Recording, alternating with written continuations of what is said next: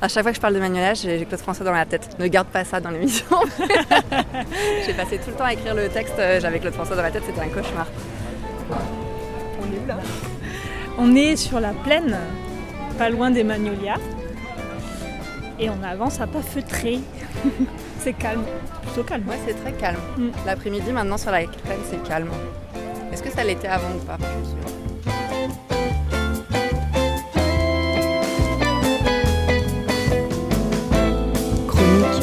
ville éphémère, un projet lieu public et Radio Grenouille.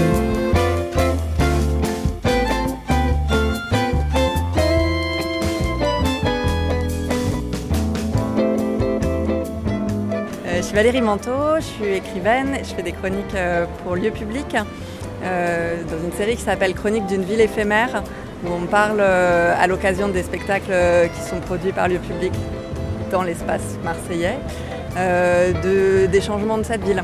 de la façon dont les gens peuvent occuper ou pas l'espace public, l'habiter, s'y produire, y vivre, éventuellement s'y représenter. Euh, et là, euh, à l'occasion du spectacle Labyrinthe, euh, j'ai écrit un texte qui s'appelle Tabula Rasa, qui parle des rénovations urbaines, notamment sur la plaine. Bien fait.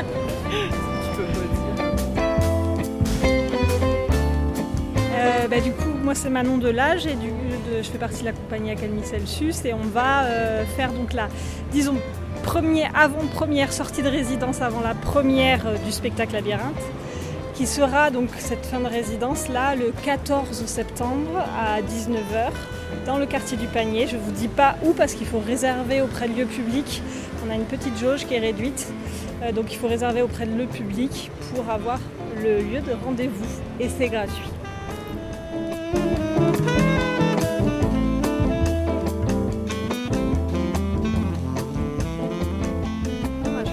Bien. J'ai beaucoup hésité. Enfin, je pense comme tout le monde quand euh, ça a rouvert. C'est enfin, avant que ça rouvre, à vrai dire. Je disais, ah là, mais comment on va réinvestir cet endroit? Est-ce qu'on euh, n'est pas fâché, en fait? Presque euh, comme avec quelqu'un, quoi. Enfin, où on va punir la plaine de, de la connasserie des gens qui ont porté le, chantier de rénovation.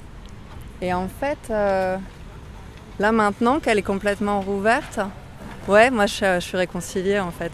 Je la, je la trouve pas mal. J'aurais peut-être pas fait ça, je l'aurais sûrement pas payé aussi cher. Mais, euh, mais euh, j'aime bien voir les, gamins qui sont revenus, les skates euh, qui ont l'air de trouver que le revêtement est bien fait. Et j'adore que les tags soient revenus aussi vite.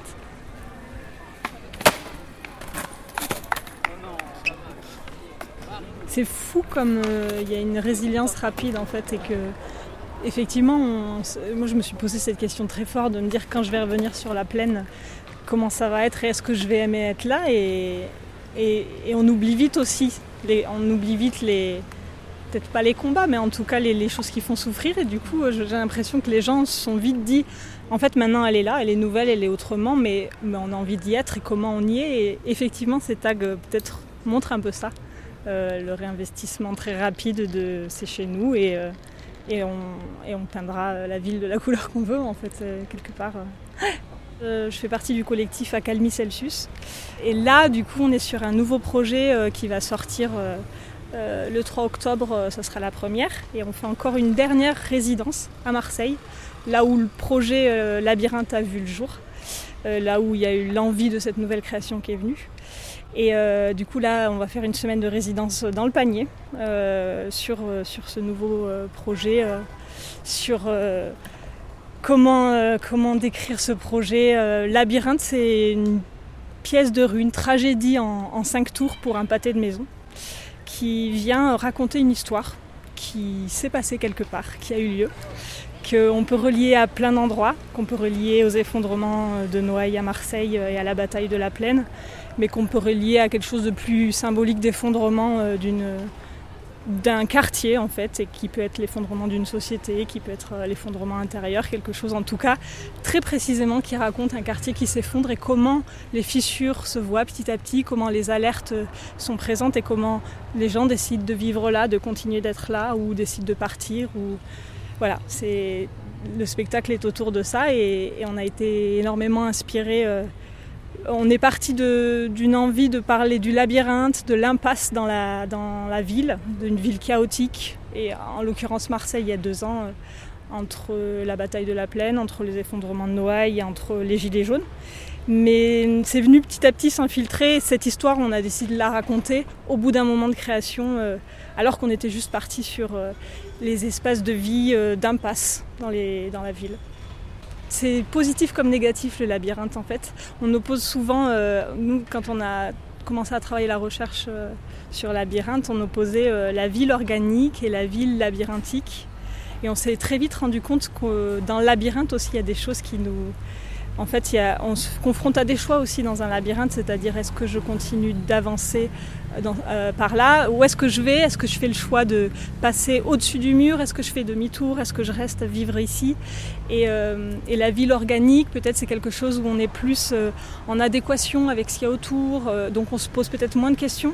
Et du coup, on s'est dit, bah, ça vient frotter là, en fait, la ville, comment on habite la ville. Et en fait, on s'est posé cette question-là de comment on vivait la ville. Et au moment, donc en 2018, en novembre 2018, on a commencé la création.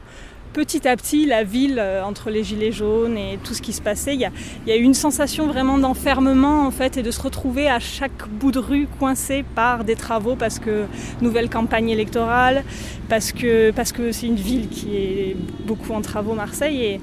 Et, du coup, qu'est-ce que ça nous faisait cette sensation-là d'être en permanence bloqué en fait dans, dans, notre cheminement à travers la ville. Et euh, labyrinthique parce qu'on se perd aussi, on perd aussi le sens de ce qu'on fait aussi en ville, euh, comment, comment on interagit les uns avec les autres dans l'espace public, est-ce qu'il y a la place pour ces interactions? Et euh, bah, par exemple ici, cette place, elle est symbolique de ça, c'est-à-dire des bancs permettent de s'asseoir et de discuter avec les gens. Un espace très vide ne le permet pas et du coup on se posait cette question-là quand il y a eu tous les travaux de est-ce qu'on va pouvoir continuer à venir ici et à rencontrer des gens et être ensemble. Euh, c'était presque la question numéro un. et donc voilà, toute, la création, elle est partie de cette question de sensation de labyrinthe et de chaos dans une ville qui, cette question-là encore de, gens qui construisent une ville, les architectes qui pensent une ville et les habitants qui l'habitent vraiment, qui la vivent au quotidien. Moi, je me suis aussi beaucoup demandé euh, qu'était devenu ce mur de la plaine en tant que euh, réceptacle enfin de, cette histoire-là qui s'est écrite en direct sur le mur. Parce qu'évidemment, quand le mur s'est installé, de la même manière que les tags sont apparus euh, très rapidement sur la nouvelle plaine, le mur il a servi pendant des mois de réceptacle, de presque de toutes les émotions, les pensées, euh, les, dates, pour prendre date, comme on dit, euh, sur le mur.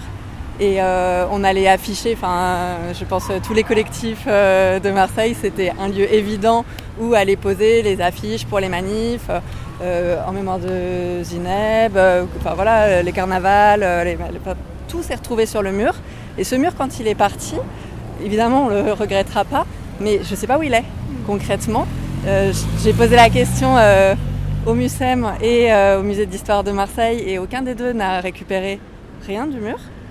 Je, trouve ça quand même, ça interroge, ça interroge quelque chose. D'autant que moi j'ai le souvenir, ayant fait partie de l'équipe qui travaillait au MUSEM à l'ouverture, que dans les collections du MUSEM, c'est une des plus grandes collections d'art urbain de France. Il y a une énorme collection concernant les graffitis et il y a parmi cette collection un pan du mur de Berlin euh, qui est dans les collections du MUSEM. Il a fallu euh, renforcer le, plancher euh, du MUSEM pour pouvoir exposer ce, pan de mur. Et, je me dis, c'est quand même, il y a quelque chose d'un peu, d'un peu décalé de, s'être intéressé au mur de Berlin suffisamment, évidemment qu'il y a une portée historique monumentale. Hein. je ne dis pas qu'il je ne mets pas à égalité les deux, mais de ne pas avoir vu l'évidence que le mur euh, de la plaine, il a joué le même rôle en, termes de graphe euh, que, ce qui nous passionne quand on regarde ce qui était écrit sur le mur de Berlin. Et ça, ça n'a pas été consigné. Et donc cette négligence aussi de, euh, de ce qui fait Marseille, que ce soit les murs, les arbres, enfin du plus dur au plus éphémère, voilà, on, a une très grande tendance, il me semble, ici, à considérer que ça vaut pas grand-chose et que ça peut aller à la poubelle et c'est pas un très gros souci. Alors après, ça va de pair avec une très grande capacité euh, des habitants, des citoyens, des collectifs à faire eux-mêmes leurs propres archives, parce qu'il y a des choses qui ont été faites Et le mur de la plaine, je pense qu'il a été photographié, refotographié. Il y a des livres qui, qui existent et on en gardera trace, mais pas institutionnel. c'est les gens qui font ça. Et ça aussi, je trouve ça assez, symptomatique de la façon dont Marseille fonctionne. C'est les gens qui font les choses. C'est les gens qui écrivent cette ville. Et souvent contre ou, ou sans sans les organismes dont c'est un peu le job. Quoi.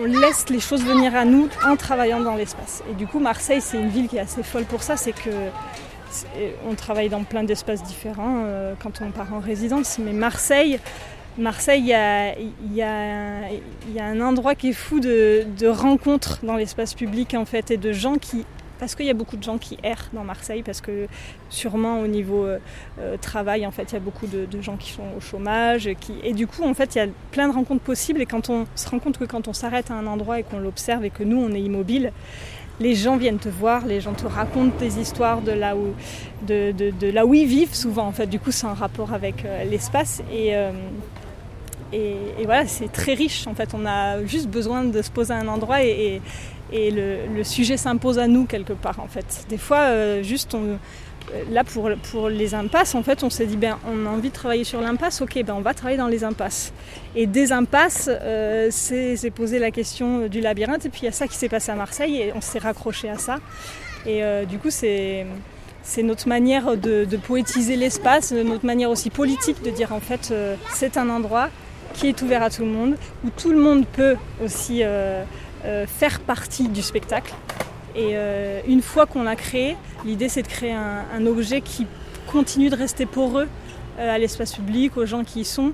Et donc, en fait, le, spectacle se réinvente à chaque fois. Donc, en fait, ça dépend les spectacles. Il y, en a qui sont plus ou moins poreux. Celui-là, on ne va pas réécrire le texte mais il va y avoir des anecdotes qui sont liées à l'espace où on est, qui se rajoutent et qui font qu'on a la sensation en tout cas que ce spectacle a été créé pour cet endroit. Et c'est comme ça qu'on aime, euh, qu'on aime travailler.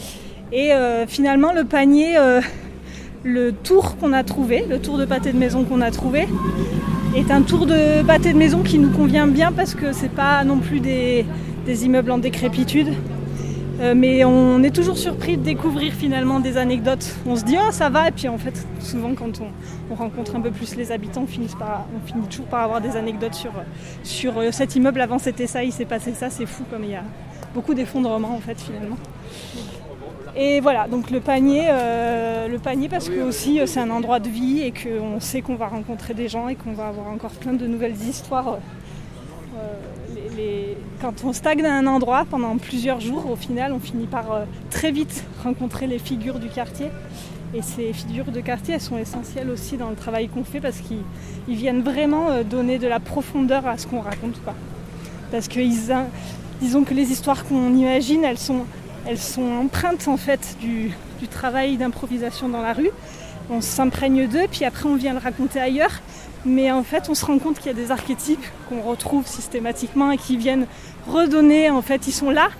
Et quand on raconte l'histoire, bah, des fois ils passent, ils sont là et comme on les a rencontrés, ils sont presque partie prenante du spectacle en fait d'une certaine manière quoi. Ça c'est super beau, c'est magique en fait. C'est un peu la magie de travailler dans la rue quoi. tu penses à quel archétype? Alors en fait ce qui est drôle c'est que dans cette histoire il y a ce qu'on appelle la porteuse d'eau. Et c'est quelqu'un qui euh, pourrait euh, faire euh, revenir l'eau, la pluie, et qui en même temps permet quand il y a une coupure d'eau de faire revenir. Elle est un peu magique cette personne et, elle a un rapport à l'eau qui est particulier. Et en fait, à chaque fois qu'on a joué là depuis, depuis le début de la création, il y a toujours eu quelqu'un qui avait un rapport à l'eau. Souvent des gens assez décalés hors de la société en marge et, qui viennent un, peu incarner cette personne qui, est là, qui erre et qui finalement est pas forcément SDF qui habite, euh, on a trouvé des gens en fait qui habitaient, euh, qui habitaient là mais, qui n'avaient pas forcément l'autorisation d'habitation mais qui, qui charriaient des seaux. Euh, et en fait, bah, il y a toujours quelqu'un qui passe avec de l'eau, que ce soit des bouteilles de plastique, des seaux. Et c'est drôle comment cette personne-là, elle est très importante. Elle est importante dans l'histoire et en même temps pas importante. Et, et elle vient elle vient comme un leitmotiv à, raconter un peu cette histoire de, de, l'eau. Et l'eau, elle est importante dans notre histoire parce que l'eau, elle s'infiltre, elle s'infiltre dans les murs et elle vient aussi participer à l'effondrement d'une certaine manière. Et en même temps, on en manque. Donc voilà, c'est. Après, il y a les personnages aussi de gens qui, de gens qui errent beaucoup. Et, euh, ou alors les vieilles personnes, les vieilles personnes qui viennent raconter toutes les anecdotes du quartier en l'espace d'une heure. Du coup, on sait tout. Ça, c'est génial. C'est des cadeaux. Chez toi, là, Valérie. si vous voulez qu'on aille prendre un café, un peu. Est-ce qu'on va jusqu'au Bienvenue au croisement euh, des klaxons et des embouteillages. C'est que là, c'est pas de la, je sais pas si c'est de la rénovation urbaine, mais c'est vrai qu'il y a eu beaucoup de changements euh, ces dernières années de sens de circulation des rues, voire quelques rues qui ont été piétonnisées. Ça fout un bordel dans Noailles. Et donc moi, je suis, comme j'habite vraiment euh, sur la rue, je peux en parler. Ça crée des embouteillages assez improbables. ça klaxonne un peu tout le temps. on est en plein milieu de l'après-midi, donc ça va, mais, mais c'est vrai que c'est pas encore complètement acquis. L'abandon de la bagnole à Marseille, on n'est pas encore pareil on n'est pas prêt.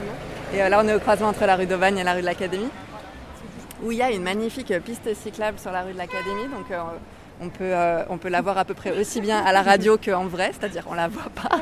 Mais il y a une trace de peinture au sol qui semble avoir dessiné un vélo un jour, qui est à contresens par rapport aux bagnoles. Donc comme il n'y a pas la place de passer à deux, bon, c'est la bagnole ou le vélo qui gagne.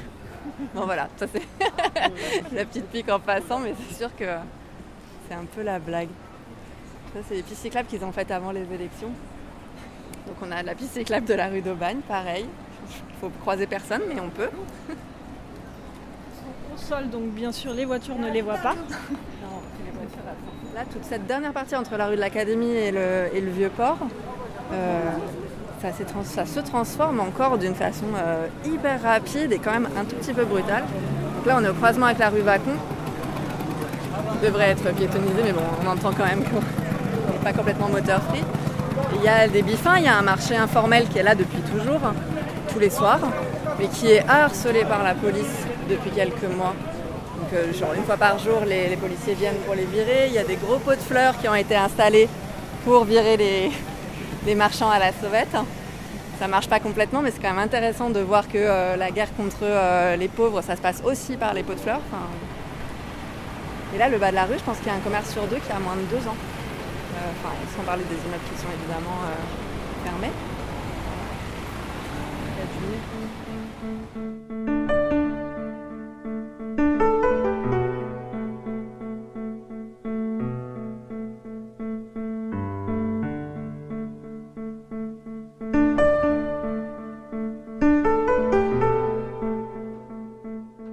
Merci à Valérie Manteau, écrivaine et autrice d'une chronique sur la plaine, intitulé Tabula Rasa, à lire sur le site de Le Public, et Manon Delage, de la compagnie Accalmie Celsius. La sortie de résidence du spectacle Labyrinthe se fera le 14 septembre dans le quartier du Panier. Chronique d'une ville éphémère, un projet lieu public et Radio Grenouille.